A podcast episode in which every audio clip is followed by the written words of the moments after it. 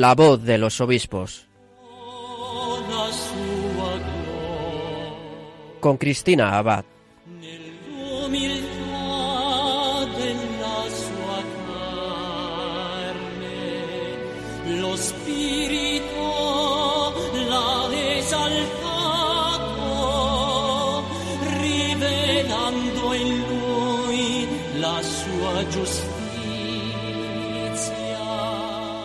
Buenas noches, queridos oyentes de Radio María. Un cariñoso saludo de quien les habla, Cristina Abad.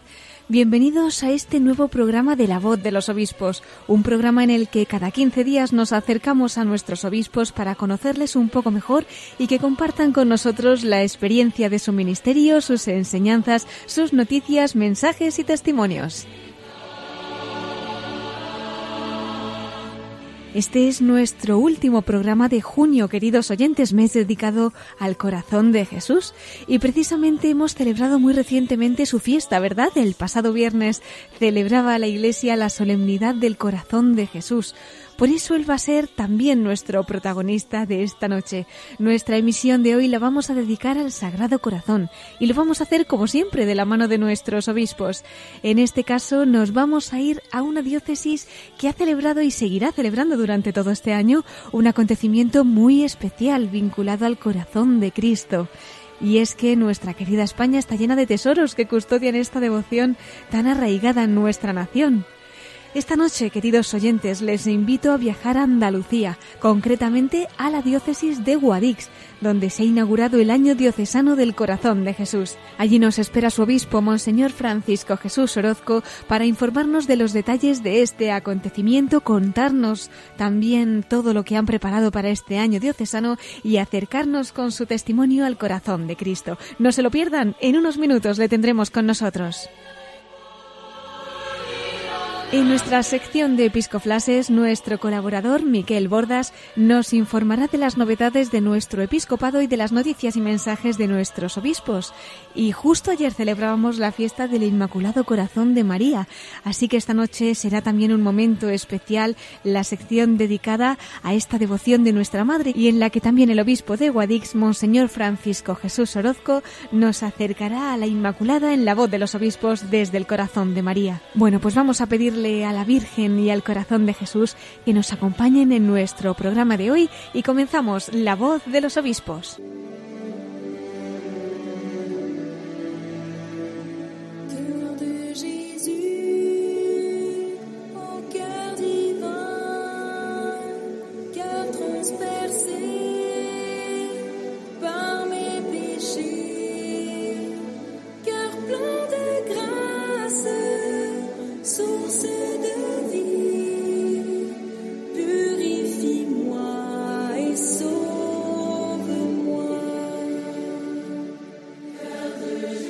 Y como les avanzaba, queridos oyentes, esta noche tenemos la oportunidad de tener con nosotros al obispo de Guadix, Monseñor Francisco Jesús Orozco.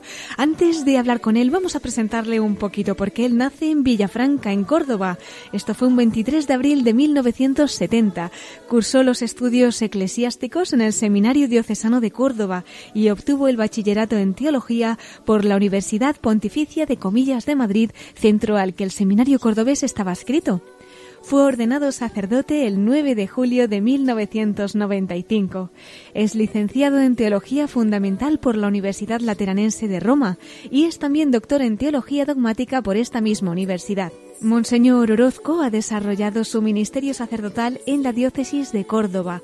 Allí ha desempeñado cargos como vicario parroquial de San Francisco Solano en Montilla, profesor de liturgia en el seminario diocesano, delegado diocesano para la pastoral juvenil, vicerrector del seminario menor, capellán del monasterio del Sagrado Corazón, ha sido también vicario episcopal territorial de la Campiña, párroco de Santo Domingo y de San Mateo Apóstol de Lucena, rector del santuario de María Santísima de Araceli de Lucena, miembro del Consejo Presbiteral, secretario y miembro del Colegio de Consultores, profesor de Teología Fundamental, Fenomenología e Historia de las Religiones, Antropología y Escatología en el Seminario Mayor San Pelagio y en el Instituto Superior de Ciencias Religiosas Beata Victoria Díez. En el año 2011 fue nombrado vicario general de la Diócesis de Córdoba y en el año 2012 párroco de San Miguel y Nuestra Señora de la Merced de Córdoba. Y llegamos al 30 de octubre de 2018 cuando se hacía público su nombramiento como obispo de Guadix.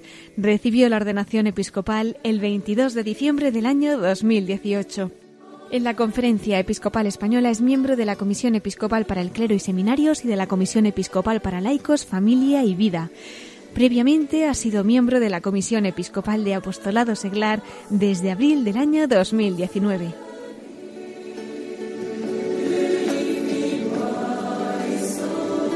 Y bueno, no es la primera vez que le tenemos aquí en las ondas de Radio María, concretamente en nuestro programa En la voz de los obispos, porque quizás algunos recuerden que a solo un día después de su ordenación episcopal, el 23 de diciembre del 2018, le teníamos también en este programa contándonos pues cómo había vivido aquel momento y lo que había sido un poquito su historia con el Señor, ¿no? Hasta llegar al ministerio episcopal.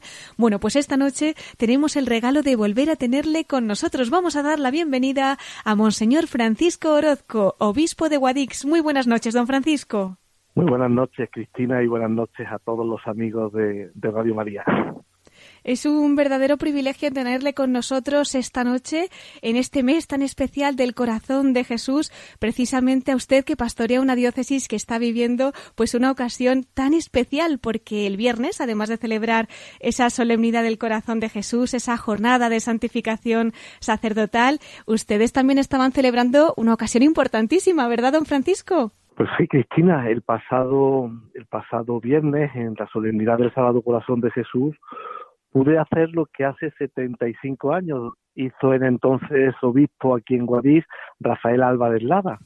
Pues en, entronizar el corazón de Jesús lo hizo hace 75, años encima de nuestra torre catedral y también consagró toda la diócesis mm, al corazón de Jesús.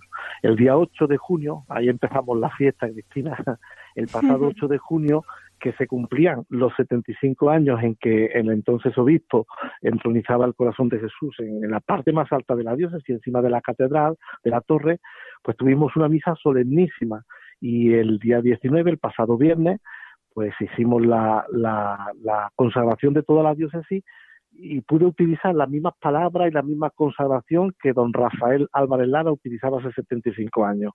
Fue un día muy bonito porque también además ese ese día pudimos abrir eh, un año diocesano del corazón de Jesús con este motivo. Un año diocesano para el que, por lo visto, don Francisco, están ya preparando muchas cosas. Eh, han inaugurado una exposición, creo que también está en marcha una misión popular. En fin, ¿qué nos puede comentar? Pues todo eso, todo eso puedo comentarte. Eh, el pasado viernes, el, el día 19, solemnidad del Sagrado Corazón, como te decía, además de la consagración, al abrir el año diocesano y, anunciarlo, pues pudimos inaugurar, bendecir una, en el Hospital de la Caridad una, una pequeña una pequeña exposición pero muy bonita que recogía pues fotos y los anales históricos y las crónicas de, de hace 75 años. Unas fotos increíbles y unas crónicas increíbles. París y toda la diócesis pues eh, sí era era un pueblo muy cristiano, eran miles y miles de personas que desde una gran explanada, desde la explanada de la Alcazaba, miraban como el obispo, fíjate, el obispo desde encima de la torre celebraba la Eucaristía y, daba gracias al Señor entronizando al corazón de Jesús y consagrando a toda la diócesis. ¡Qué maravilla! Eh, pues, eh, sí, sí, esa pequeña eh, exposición lo que ha querido es recoger un poquito el recuerdo de aquellos 75 años y además una, una cosa muy, muy original en la exposición y es que el entonces obispo quiso que el corazón de Jesús que, que mide cuatro metros, diera vueltas constantemente, estuviera girando constantemente para que en ese giro pudiese bendecir todos los puntos cardinales de la diócesis. Es verdad que con los años eso se, se, pues se rompió, pero gracias al buen hacer de un arquitecto acitano, don Emilio, hemos conseguido de nuevo pues ponerlo en funcionamiento y en estos días también vamos a, inaugurar ese movimiento del corazón de Jesús, volviendo a bendecir con, con ese giro pues todos los puntos cardinales de la diócesis. Y además, como decías, pues vamos a hacer una misión diocesana. ¿eh? El próximo septiembre la iniciaremos. Una imagen del corazón de Jesús que vamos a bendecir próximamente en la catedral, acompañada de dos reliquias, dos reliquias muy importantes para, para todos nosotros, los que formamos parte de esta iglesia local de, de, de, Guadix.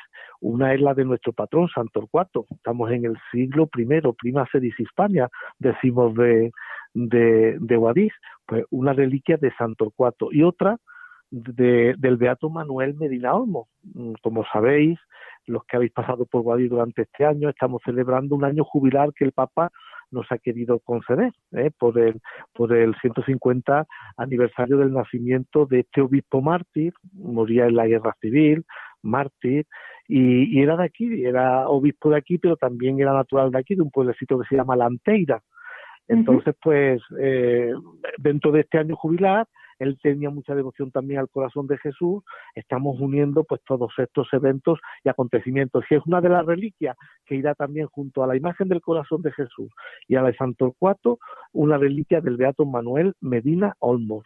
Y esta, esta pequeña imagen con esta reliquia va a recorrer toda la diócesis, parroquia por parroquia, colegio por colegio, hospitales, instituciones, centros de trabajo, queremos pues que esta bendición del corazón de Jesús, esta consagración, llegue también de alguna forma expresándola con la presencia de, pues, de estas reliquias y de esta imagen a todos. Pues don Francisco, qué año más emocionante con todos estos acontecimientos, porque además ese año jubilar que nos dice que están celebrando del Beato Manuel Medina Olmos, creo que cuando se lo han dicho al Santo Padre no ha tenido ningún problema en prorrogarlo un tiempo más, ¿no? Vaya, el Santo Padre que siempre que siempre nos invita a ser una, una, una iglesia en salida y que está constantemente invitándonos a, a vivir en, en el Señor, pues le hemos escrito diciéndole, Santo Padre, que con los problemas de esta pandemia y con todo lo que hemos vivido confinados, pues no hemos podido celebrar como, como queremos y como el Beato Manuel Medina Olmos eh, pues merece este año jubilar y nos ha concedido un año más, hasta el 30 de agosto, que es el día en que se celebra el Beato Manuel Medina Olmo, 30 de agosto del 2021, pues estaremos celebrando de nuevo este año jubilar, que para nosotros también junto a este año diocesano que acabamos de empezar del corazón de Jesús, son dos efemérides y dos, dos momentos preciosos pues para, para vivir la, la iglesia en estos momentos que estamos actualmente pues oxigenando a través de, de estos acontecimientos. Y realmente qué necesario, don Francisco. Pues yo creo que con lo que nos está contando no va a haber rincón en su diócesis con ese corazón de Jesús que gira, con esa misión popular y tantas cosas que están preparando. Pues eh, cuántos frutos, ¿no? Habrá usted personalmente como obispo que espera para este año diocesano del corazón de Jesús. Pues yo espero pues lo que lo que quiere siempre la Iglesia, ¿no? Pues que a través de estos gestos que son gestos muy sencillos, muy populares, pero siempre muy muy queridos por, por nuestro pueblo, pues todos sepan que Dios les ama, que Dios está cerca, que, que, que Dios abre su corazón para amarnos. Fíjate que, que hace 75 años, cuando el entonces obispo don Rafael Álvarez eh, entronizaba y, y el corazón de Jesús encima de la catedral y consagraba la diócesis, estaba, se estaban viviendo momentos muy difíciles, eran los momentos de la posguerra, de la posguerra en España, y todavía faltaban dos años para para que terminara la Segunda Guerra Mundial. Había muchas carencias a todos los niveles, pero, pero aquel buen obispo que quería a su pueblo sabía que, que, que lo que podía darle para animar la fe y la esperanza y para y para crear vida y para, para mirar al futuro no era otro sino Jesucristo el mismo ayer, hoy y siempre, pues que, que siempre quiere seguir eh, dando fuerza y salvando al hombre. Y eso es lo que yo quiero en, en este año diocesano. Yo quiero que todos los cristianos que fortalezcan más su fe y los que no lo son, pues que a través de, de los cristianos y de nuestra vida y de lo que vivimos y de lo que queremos testimoniar, todos conozcan que solamente en Jesucristo tenemos palabras de vida eterna, que en estos días y en estos momentos en los que esta pandemia ha roto tantos sueños y ha, querido hundir en, en la desesperanza a tantas personas, pues recordarles que, que Jesucristo está vivo y que, y que en la iglesia Él quiere seguir dándonos esperanza, fortaleciéndonos y sobre todo haciéndonos mirar la verdad de quiénes somos sin miedo y pensar mucho en el cielo, pensar mucho en el cielo. Preciosas palabras, don Francisco, y justamente quería profundizar un poquito en esto, ¿no? Porque a veces cuando hablamos de la devoción del corazón de Jesús, pues claro, como eh, realmente viene desde tan atrás, hay gente que puede pensar que eran cosas de antes, que las abuelitas pues le inculcaron esa devoción, pero claro, es un mensaje que se actualiza cada día, diría yo, ¿no? Y más en estos tiempos parece que necesitamos todavía más renovar esa consagración, beber de la sangre de ese corazón.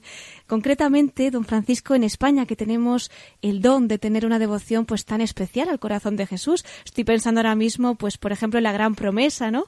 Con esa promesa que hacía el corazón de Jesús al beato Bernardo de Hoyos de que reinará en España y con más veneración que en otras partes. O quien no conoce el corazón de Jesús del Cerro de los Ángeles, donde dicen que ya está cumplida, ¿no? Esa promesa al leer la inscripción Reino en España. En fin, don Francisco, en su opinión, ¿qué podemos hacer para acoger este reinado del corazón de Jesús en España, también en cada uno de nuestros corazones, en las familias, en toda la sociedad.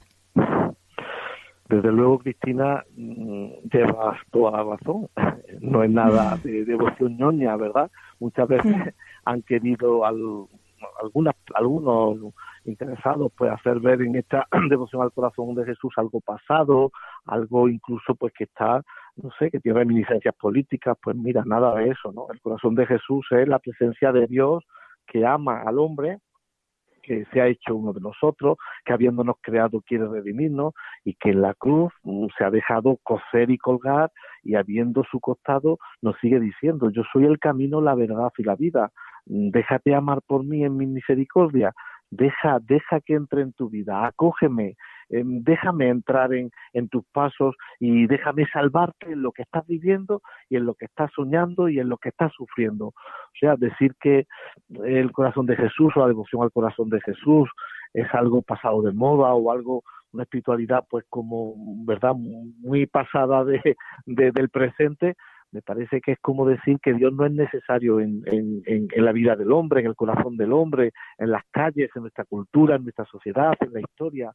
Mm, hablar del corazón de Jesús es hablar de, un Dios cercano, pues que, tan cercano, pues que se ha humillado hasta el extremo para, para, hacernos ver lo que nos ama y lo que nos quiere. Entonces yo creo que la actualidad de, de, del corazón de Jesús, del Cerro de los Ángeles, de la promesa, de, de del corazón inmaculado de la Virgen María, la actualidad de, esto que hacemos ahora en Guadix, en la actualidad de un Dios que no se cansa de buscar al hombre y que quiere seguir hoy a través de su iglesia llevando a todos su amor, su misericordia y su cercanía.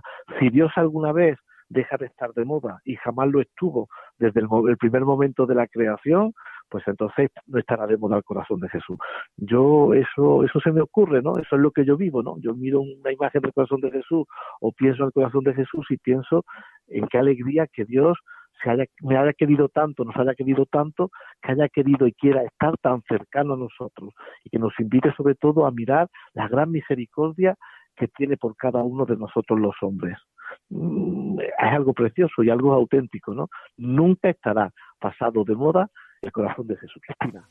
Verdaderamente, don Francisco, es un regalo para nosotros, qué gran privilegio que a través de esa puerta, ¿no? Ese corazón traspasado, nosotros tengamos acceso al corazón de Cristo. Es algo muy grande y precisamente, don Francisco, cuando nos estaba hablando ahora de ese costado abierto del Señor, no he podido evitar acordarme de su escudo episcopal. A mí me encantaría que nuestros oyentes ahora mismo pudieran verlo, así que yo invito a que lo busquen por internet, que seguro que tienen a mano algún móvil o algo parecido, porque tiene un pelícano, ¿no? Ese, ese simbólico pelícano que representa la Eucaristía y que se hiere a sí mismo para alimentar a sus hijos, ¿no? Don Francisco, yo creo que también podríamos asociarlo pues a ese corazón traspasado de Jesús, de cuya sangre nos alimentamos, en fin, si nos puede comentar un poquito pues este símbolo en su escudo y cómo lo vive usted también en su ministerio episcopal. ciertamente, Cristina, cuando um, eh, el nuncio me llamó para decirme que el Papa había pensado en mí para ser obispo de esta bonita iglesia de, de Guadix, y cuando llegué y, entre las cosas que tenía que hacer, pues elegir un lema y elegir un escudo, pues rápidamente sabía que el pelícano tenía que estar presente. Es una imagen que a mí siempre me, me ha acompañado en mi vida sacerdotal y en mi vida espiritual, ¿no? Ya sabéis cómo pues desde, desde, siglos atrás, ¿no?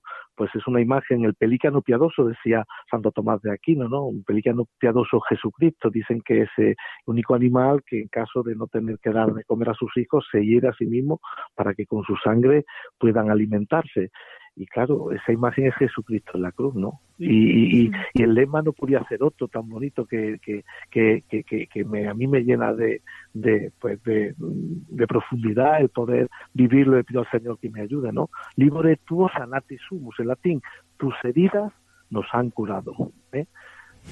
tantas heridas que el hombre tiene en su, en su corazón, en su historia, en, en lo que es, tantas preguntas que nos hacemos, tantas tanta, tantas interpelaciones que el hombre, sobre todo cuando, cuando sufre en medio de, de, este coronavirus que, que, como decía anteriormente, tantas historias ha roto, miremos al corazón traspasado por la lanza de aquel soldado del que emana agua y mana sangre, un corazón, un corazón que, que pues que nos salva. Eh, el Antiguo Testamento hablaba de aquel estandarte, se acordarán todos ustedes en el libro del Éxodo, ¿verdad? Aquel estandarte que a los mordidos de serpiente, con solo mirarlo, eh, los curaba, que era anticipo de, del verdadero estandarte, que es la cruz y la, el costado de Jesucristo, del Señor abierto, que nos cura y que nos salva.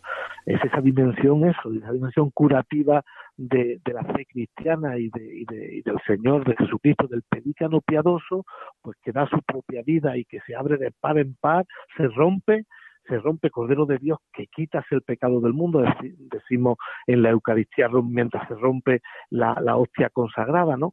Tus heridas nos han curado.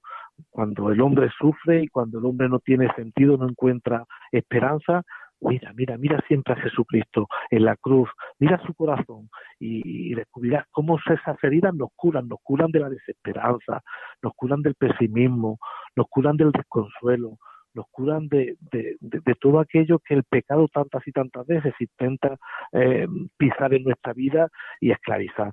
Así que, que mi lema eh, es el pelícano, detrás tiene una forma con una forma, una hostia, una, una, una hostia consagrada grande, que nos recuerda a la Eucaristía, ¿verdad? Con, con unas agujas y que en forma de cruz, las agujas por, por mi pueblo natal, Villafranca de Córdoba, ¿verdad? Y debajo del pelícano, pues está todo lo que es la Eucaristía, ¿verdad? Las uvas, la vid, eh, el pan, no sé, todo, Eucaristía, corazón de Jesús, el pelícano, pero siempre un Dios que no se cansa a través de sus propias heridas, de su propia humillación, a través de la encarnación, de su corazón abierto, de buscar al hombre, de darle vida y de salvarlo.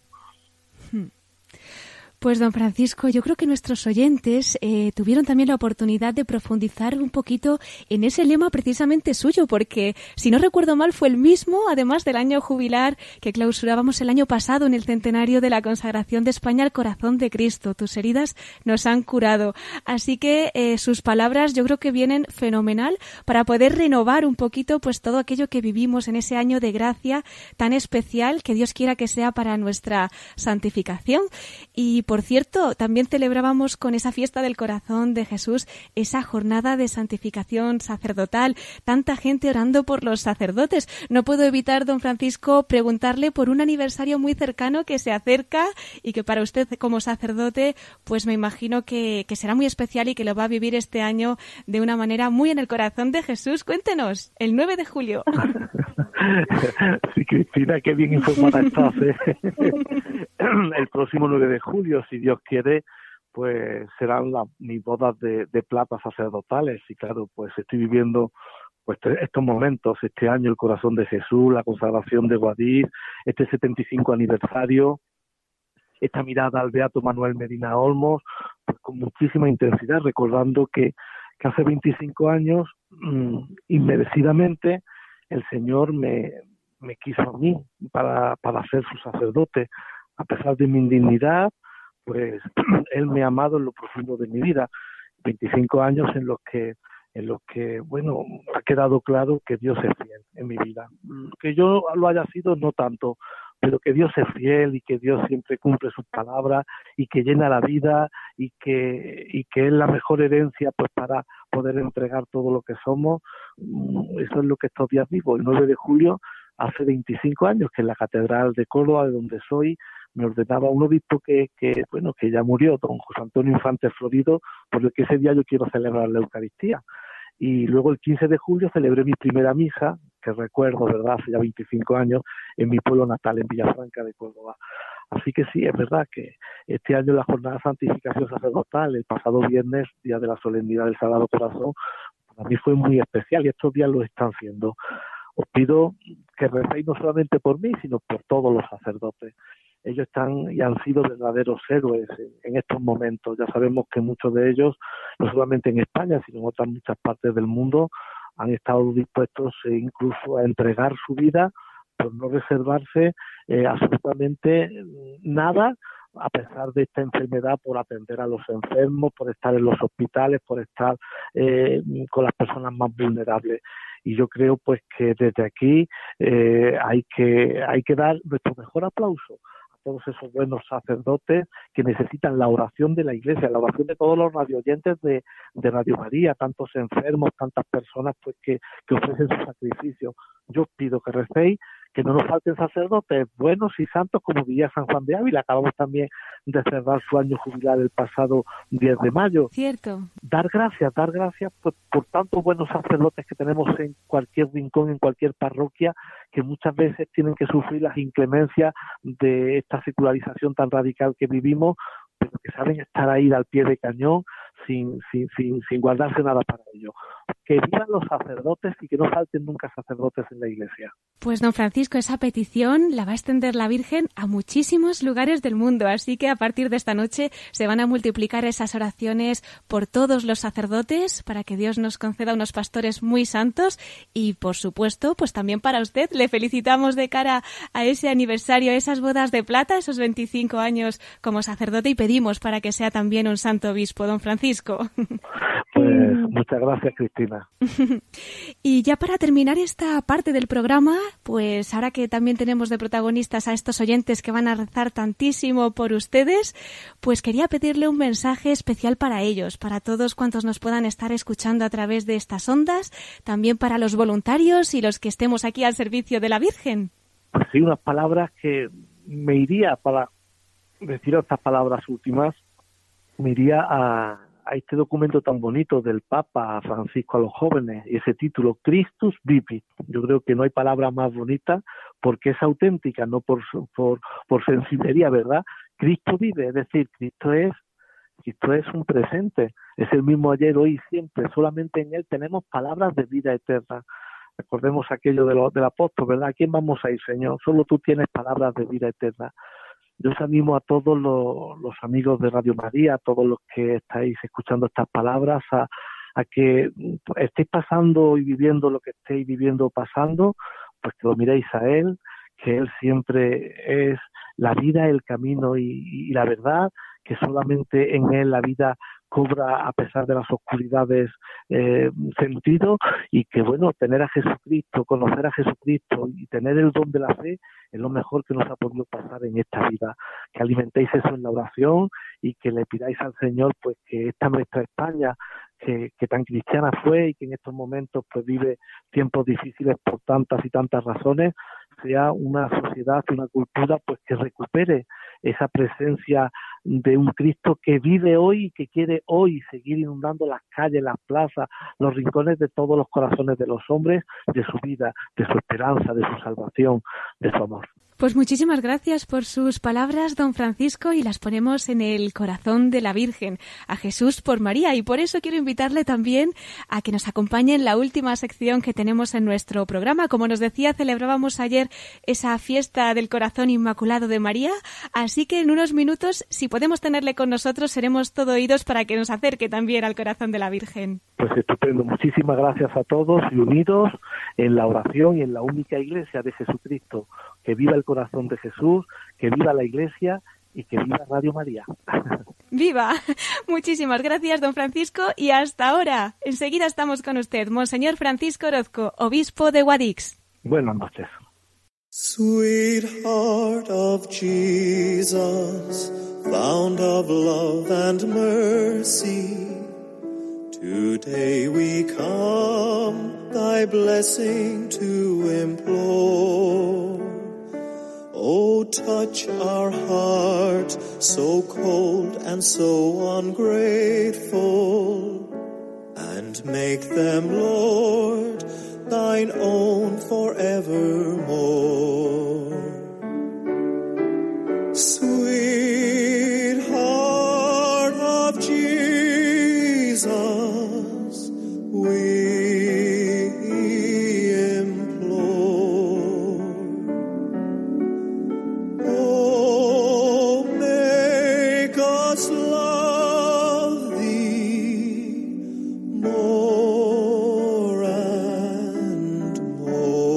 Estás escuchando La voz de los obispos con Cristina Abad, Radio María.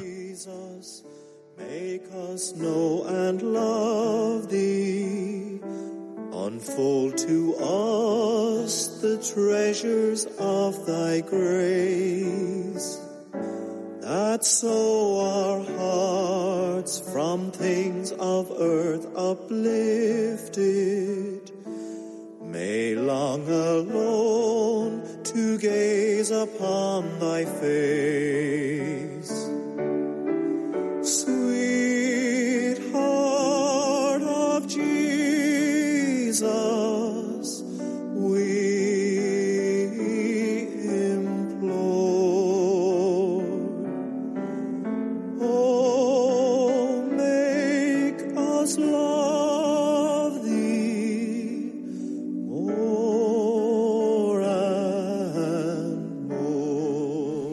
Recuerda esta canción el insondable don que nos ha hecho el Señor al abrirnos su sagrado corazón.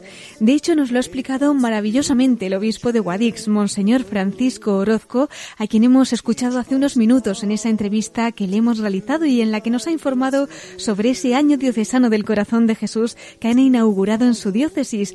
Nos ha desvelado esos misterios de la devoción al corazón de Jesús.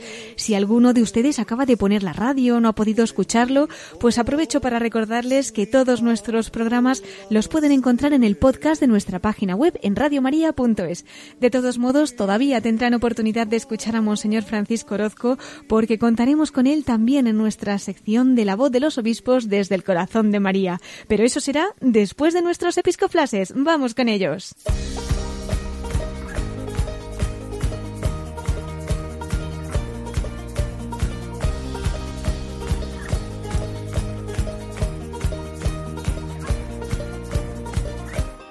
Brothers and sisters, fill these cups with life.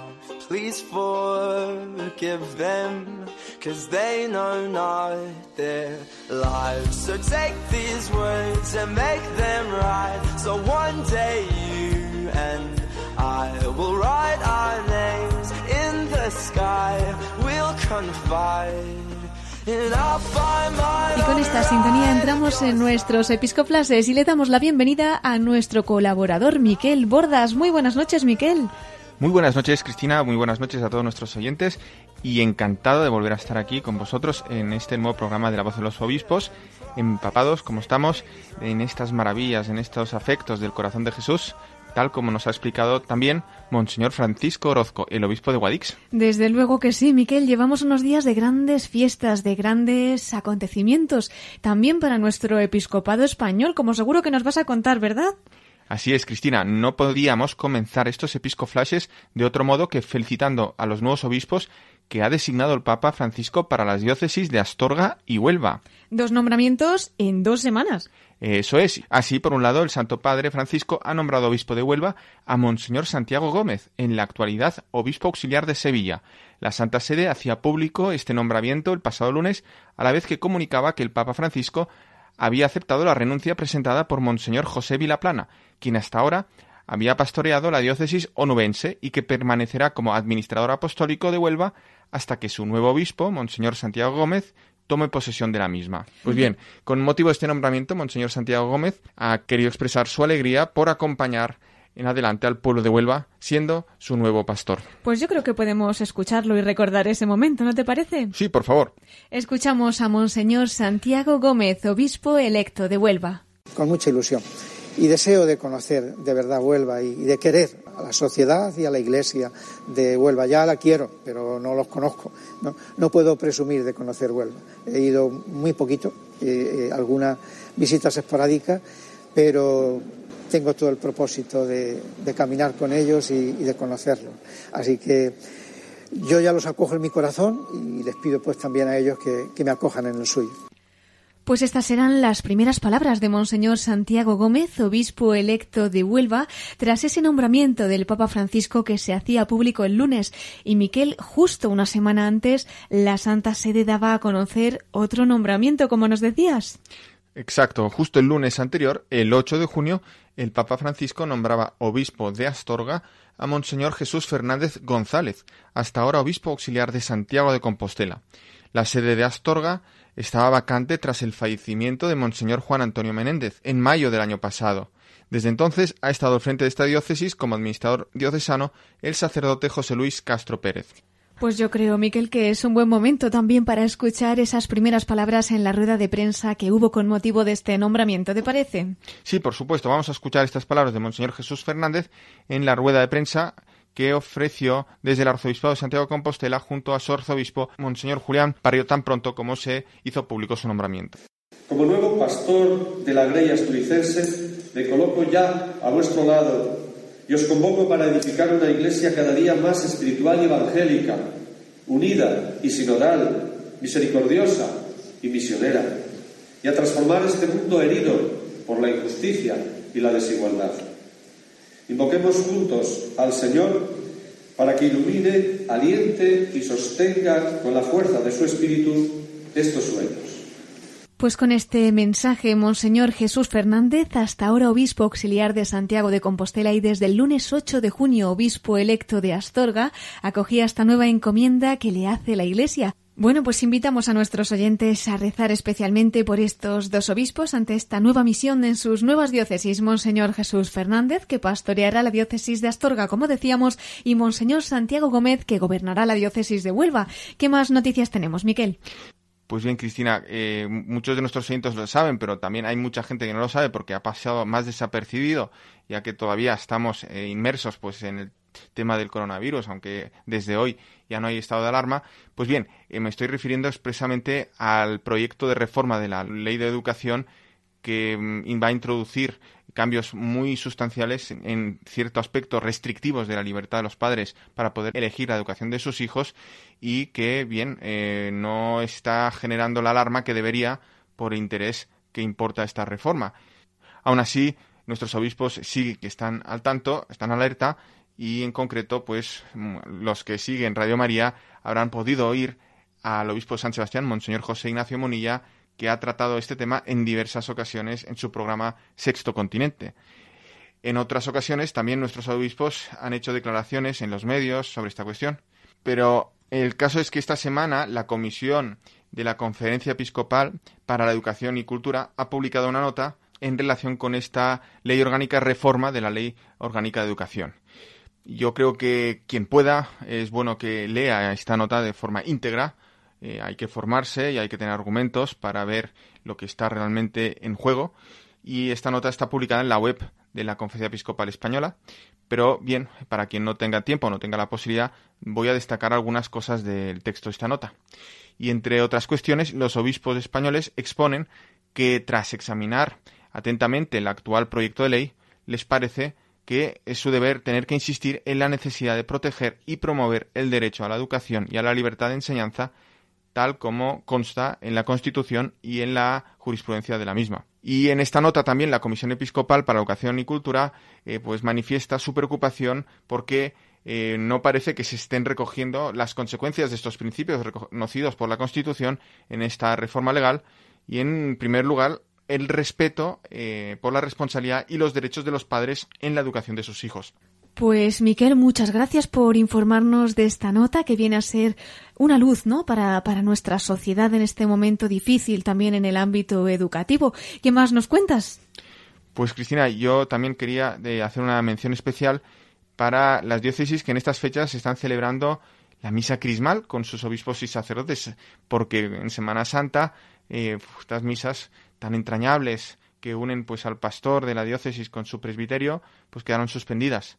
Y así como nos dice el obispo de Segovia, Monseñor César Franco, en su carta de este domingo, aunque la misa crismal se celebra eh, normalmente en la Semana Santa, dadas las circunstancias de la pandemia, la Santa Sede permitió a los obispos que pudieran aplazar la misa crismal al momento en que se pudiera celebrar con la solemnidad que merece y sobre todo con la participación de todo el presbiterio para que los sacerdotes puedan renovar sus promesas sacerdotales. Bueno, pues en Segovia, por ejemplo, se va a celebrar mañana, lunes. Pero dado que en el programa de hoy, de este domingo, de esta noche, tenemos como protagonista, como no podría ser de otro modo, al corazón de Jesús, pues yo simplemente quería recordar que precisamente el viernes pasado, en la solemnidad del Sagrado Corazón, este divino y humano corazón de nuestro Señor, los sacerdotes de la diócesis de Getafe pudieron renovar sus promesas sacerdotales junto a su obispo y su obispo auxiliar, ya que no lo habían podido hacer antes, ¿no? Como decíamos, eh, pues de respecto a la misa crismal de la Semana Santa, por el consabido estado de alarma. Pues bien, en este día, como sabéis, también se celebra la jornada por la santificación de los sacerdotes, cosa tan importante. Y así el obispo de Getafe, y oh curiosidad, el anterior obispo de Guadix, ¿verdad? Es verdad, sí, Monseñor Ginés García dedicaba a sus sacerdotes los de Getafe esta vez, unas palabras bellísimas en su homilía. Sí, yo sé, Cristina, que hoy, esta noche, no tenemos tiempo para escuchar esta homilía entera, que ya bien valdría pues la pena, ¿no? Seguro que sí. Pero dado que don Francisco, el obispo de Guadix, nos ha pedido en esta entrevista que le has hecho que recemos de modo especial por los sacerdotes para que sean santos. ¿Qué te parece, Cristina, si recordamos al menos un fragmento de esa humildad de don Ginés? Pues me parece fenomenal. Vamos a escuchar a Monseñor Ginés García, obispo de Getafe, en esas palabras que predicaba en la homilía del viernes pasado en la solemnidad del corazón de Jesús y con motivo también de la jornada de santificación sacerdotal. Nuestro sacerdocio es una vocación al amor, amor a Dios y amor a los hermanos. Entre estas dos orillas estamos llamados a ser puente, voz que habla a los hombres de Dios y voz de los hombres del pueblo ante Dios, llevando allí su vida y sus necesidades. Eran palabras de Monseñor Ginés García, obispo de Getafe, en esa homilía que predicaba el viernes en la solemnidad del Sagrado Corazón y en la jornada de santificación de los sacerdotes, en la que su presbiterio renovó las promesas sacerdotales y algunos de ellos celebraron también sus bodas de oro y plata. Miquel, muchas gracias por todos estos episcoflases y como el tiempo avanza muy rápido, si te parece vamos a dar paso a nuestra sección de la perla rescatada, que recordamos a nuestros oyentes que llamamos la rescatada, pues ese recuerdo, ¿no? Que hacemos de nuestros obispos que han partido a la casa del Padre, muchos de ellos ya santos. Esos obispos que nos han dejado, pues, sus enseñanzas, mensajes, sus testimonios de vida y que aún hoy, pues esto sigue siendo actual y siguen siendo un modelo de fe para nuestros días. Pues eso es, Cristina.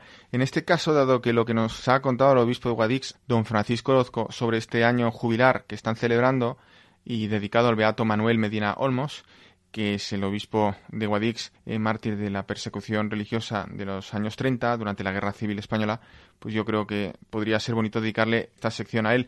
Me gustaría pues eh, dar cuatro pinceladas sobre la vida tan sencilla, pero a la vez pues tan fructífera de Manuel Medina Olmos, obispo de Guadix, que había nacido en 9 de agosto de 1869 en Lanteira, Granada, en el seno de una familia humilde de labradores y bueno, sobre todo va a ser conocido por su colaboración antes de ser obispo con don Andrés Manjón, fundador de las escuelas de la Ave María y bueno, de una vida dedicada a la catequesis y al estudio, y luego ya como obispo auxiliar de Granada y como obispo de Guadix a partir de 1928. Pero vayamos eh, poco a poco hasta que lleguemos al momento de su martirio.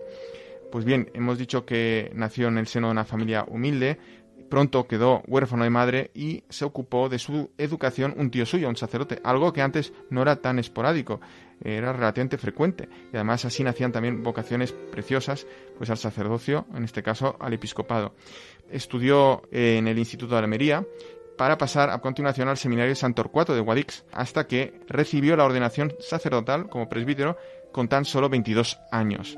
Además, por su óptima preparación teológica y pedagógica, llegó a ser conceptuado, entendido como el más eh, calificado catequista español de la época. Todo esto lo va desarrollando con una, mm, con una personalidad muy equilibrada, con, con una vida muy virtuosa. Años después, el 14 de diciembre de 1925, fue nombrado precisamente, como hemos dicho al principio, obispo auxiliar de Granada del cardenal en aquel momento Vicente Casanova y Marzol, hasta que el 2 de octubre de 1928 fue designado obispo de Guadix.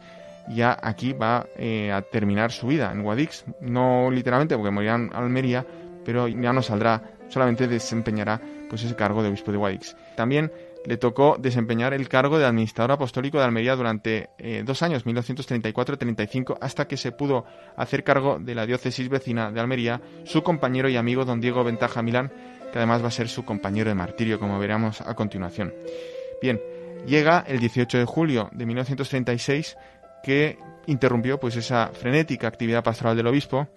Sabemos que se había ofrecido como víctima por España antes de esta fecha, y ante la situación creada dio muestras de gran serenidad de espíritu y de valor apostólico.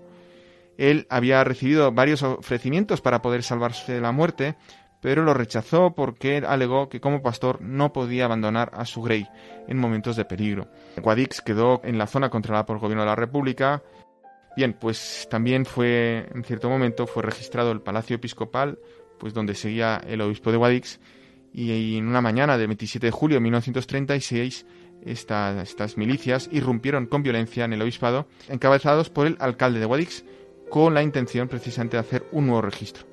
Cachearon al obispo y le despojaron de sus insignias episcopales.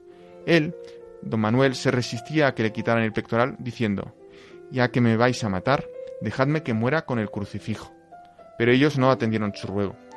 Le apresaron y junto con cuatro sacerdotes más se lo llevaron hasta la estación del tren, Ahí les metieron en un vagón de mercancías en dirección a Almería. Uno de los sacerdotes sí fue librado y pudo oír este testimonio del obispo Manuel. Señor, convierte a mi pueblo o bórrame a mí del libro de la vida.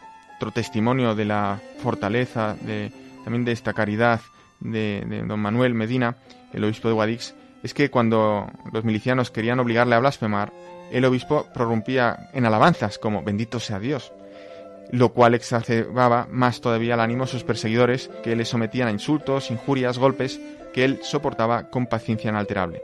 Cuando llegaron a Almería en ese tren, en ese vagón de mercancías, imaginémonos un 27 de julio del año 36, fue recluido en un primer lugar en el domicilio del vicario general, donde también estaba refugiado o custodiado ahí el obispo don Diego de Ventaja, el obispo de Almería.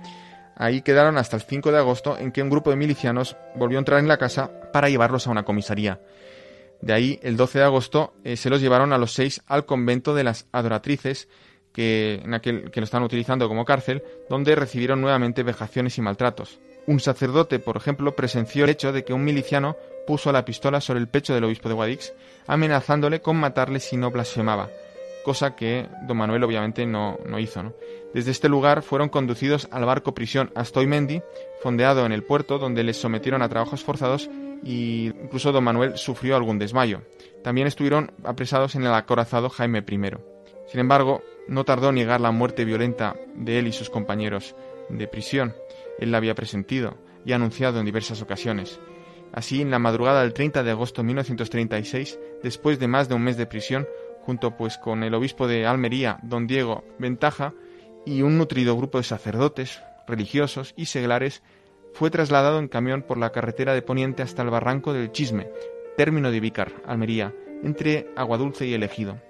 Ahí, colocados en el barranco, los abatieron a tiros, y después de rociar los cuerpos con gasolina, los quemaron hasta quedar solamente los huesos calcinados. Unos días después, gentes del lugar les pudieron dar sepultura. Consta de los testimonios de aquel entonces que don Manuel, cuando fue fusilado, murió en actitud orante, con los brazos cruzados sobre el pecho, mirando al cielo y perdonando a sus enemigos, prueba inequívoca, Cristina, de su fidelidad a Cristo. Pues bien, el obispo de Guadix, don Manuel, entregó de este modo su vida, dando la vida en martirio a causa de la fe, con 67 años de edad. Después de que fueran exhumados sus restos mortales, una parte de ellos se encuentran en la capilla de los mártires de la Catedral de Almería y otra parte de estos restos en la capilla de San Torcuato, en la Catedral de Guadix. Y lo que sí podemos decir, con alegría, pues que don Manuel Medina Olmos fue beatificado por el Papa Juan Pablo II, San Juan Pablo II, el 10 de octubre de 1993 y su fiesta se celebra pues el día de su muerte, su partida a la casa del Padre, el día de su martirio, el 30 de agosto. Es copatrón además de Lanteira, su pueblo natal. Pues Miquel, muchísimas gracias por este testimonio tan impresionante. Estamos aquí con los pelos de punta todavía y bueno, pues yo creo que ahora que conocemos un poquito mejor al beato Manuel Medina Olmos, pues podemos también ahora, ¿no?, acogernos a esa intercesión suya para que nos ayude desde el cielo y más aún en este año jubilar, ¿verdad?, que está celebrando Guadix, como bien nos ha contado don Francisco Orozco. Bueno, Miquel, pues nos vamos a ir otra vez hasta la diócesis accitana. No te nos vayas, quédate con nosotros porque desde allí nos va a hablar nuevamente su obispo, Monseñor Francisco Orozco, que si antes nos hablaba del corazón de Jesús, ahora nos va a hablar desde el corazón de María.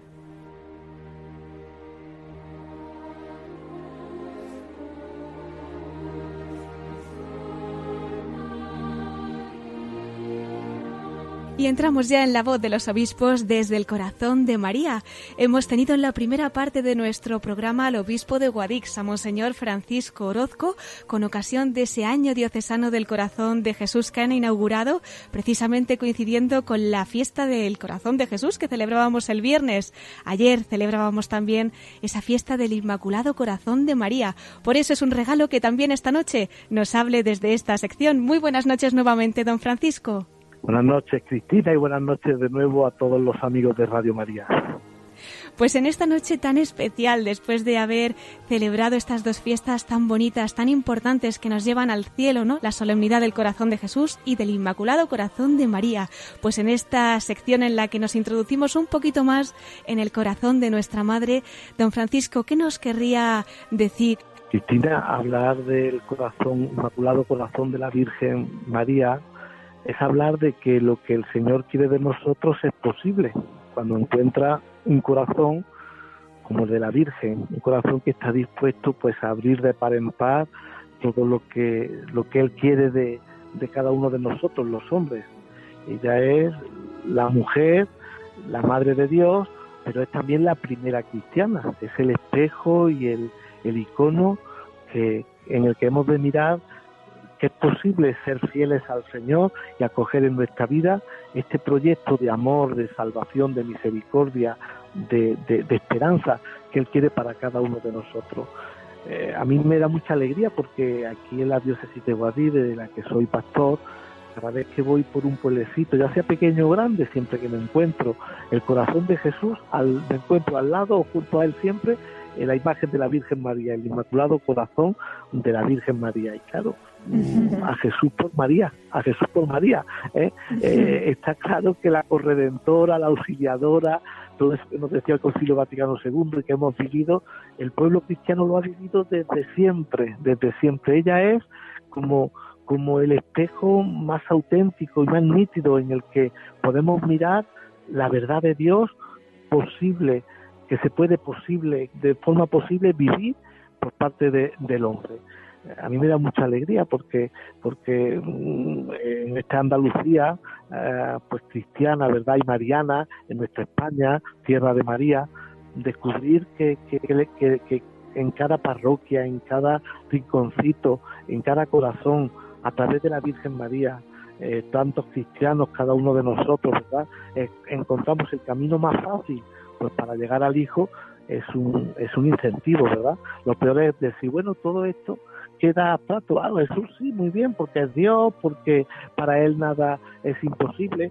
Claro, mirar a María y mirar a la Madre es mirar el realismo de cómo un corazón puede responder totalmente en la gratuidad y, y, y en ese olvidándose de sí mismo, acoger el plan de Dios, acoger y vivir ese amor. De aquí la esclava del Señor, hágase en mí según tu palabra. A mí da mucha alegría ver que siempre, cuando alguien quiere al, al Señor, lo hace siempre por medio de la Virgen María. No amar a la Madre es como dejar, ¿verdad?, la vida cristiana muy corta, esclava de, de, Sí. de, de un de, de un irrealismo, ¿verdad?, que no nos ayuda. A mí la Virgen María me da mucho, mucho realismo, ¿verdad? Ver esas preguntas que ella hace al ángel y poder eh, reclinar su corazón y poder decir aquí estoy y poder hacer todo lo que ella hace. Yo creo que es el camino por el que nosotros hemos de vivir todo lo que el Señor quiere de nosotros. Pues juntos en ese camino, don Francisco, a Jesús por María. Muchísimas gracias por estas palabras desde el corazón de la Virgen. Y si nos da una bendición para terminar. Pues sí, que eh, el Señor esté con vosotros, el Señor Todopoderoso, Padre, Hijo y Espíritu Santo bendiga vuestra vida, fortalezca vuestra esperanza y aumente siempre vuestra caridad. Siempre todo es posible para el que cree y el que espera. A Jesús, siempre por María. Buenas noches. Amén. Buenas noches, don Francisco, y hasta pronto. Ya sabe que en Radio María y en este programa tendrá siempre su casa. Muy bien, pues muchísimas gracias. Aquí me tendréis también siempre y os espero por Guadix. A, a celebrar este año. Si Dios quiere. Aquí os espero Eso a todos, es. en nuestra bonita catedral. Muchísimas gracias, don Francisco. Hasta siempre. Monseñor Francisco Orozco, obispo de Guadix.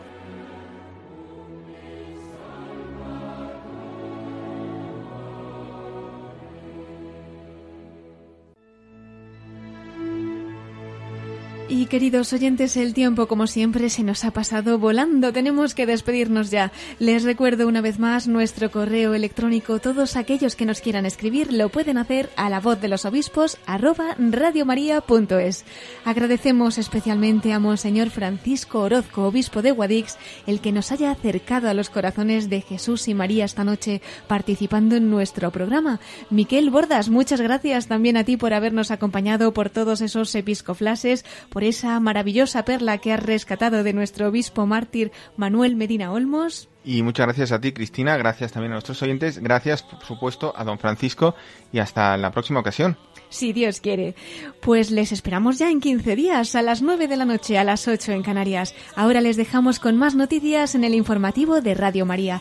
Se despide Cristina Abad deseándoles una feliz semana. En los corazones de Jesús y María nos unimos hasta dentro de dos semanas en La Voz de los Obispos.